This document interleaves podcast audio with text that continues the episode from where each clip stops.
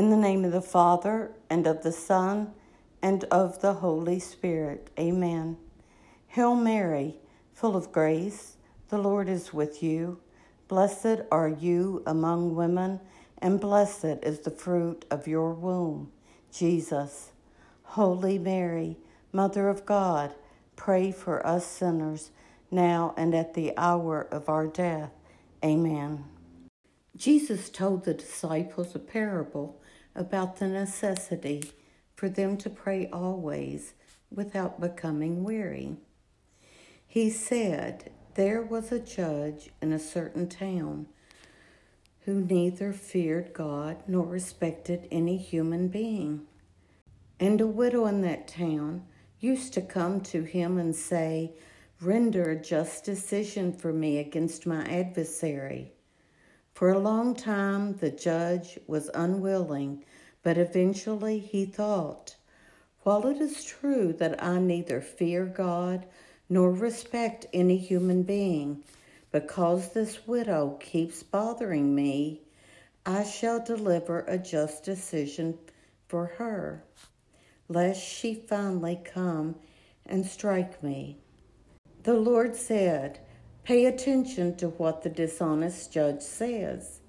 Will not God then secure the rights of his chosen ones who call out to him day and night? Will he be slow to answer them? I tell you, he will see to it that justice is done for them speedily. But when the Son of Man comes, Will he find faith on earth?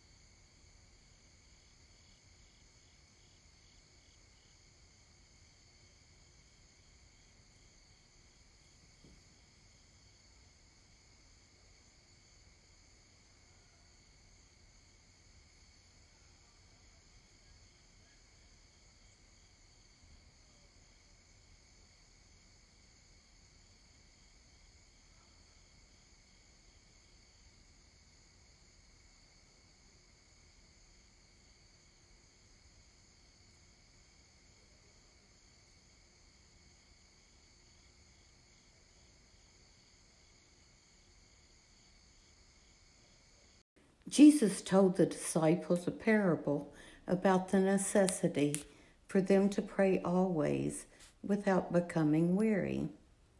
He said, There was a judge in a certain town who neither feared God nor respected any human being. And a widow in that town used to come to him and say, Render a just decision for me against my adversary. For a long time the judge was unwilling, but eventually he thought, While it is true that I neither fear God nor respect any human being, because this widow keeps bothering me, I shall deliver a just decision for her, lest she finally come and strike me. The Lord said, Pay attention to what the dishonest judge says. Will not God then secure the rights of his chosen ones who call out to him day and night? Will he be slow to answer them?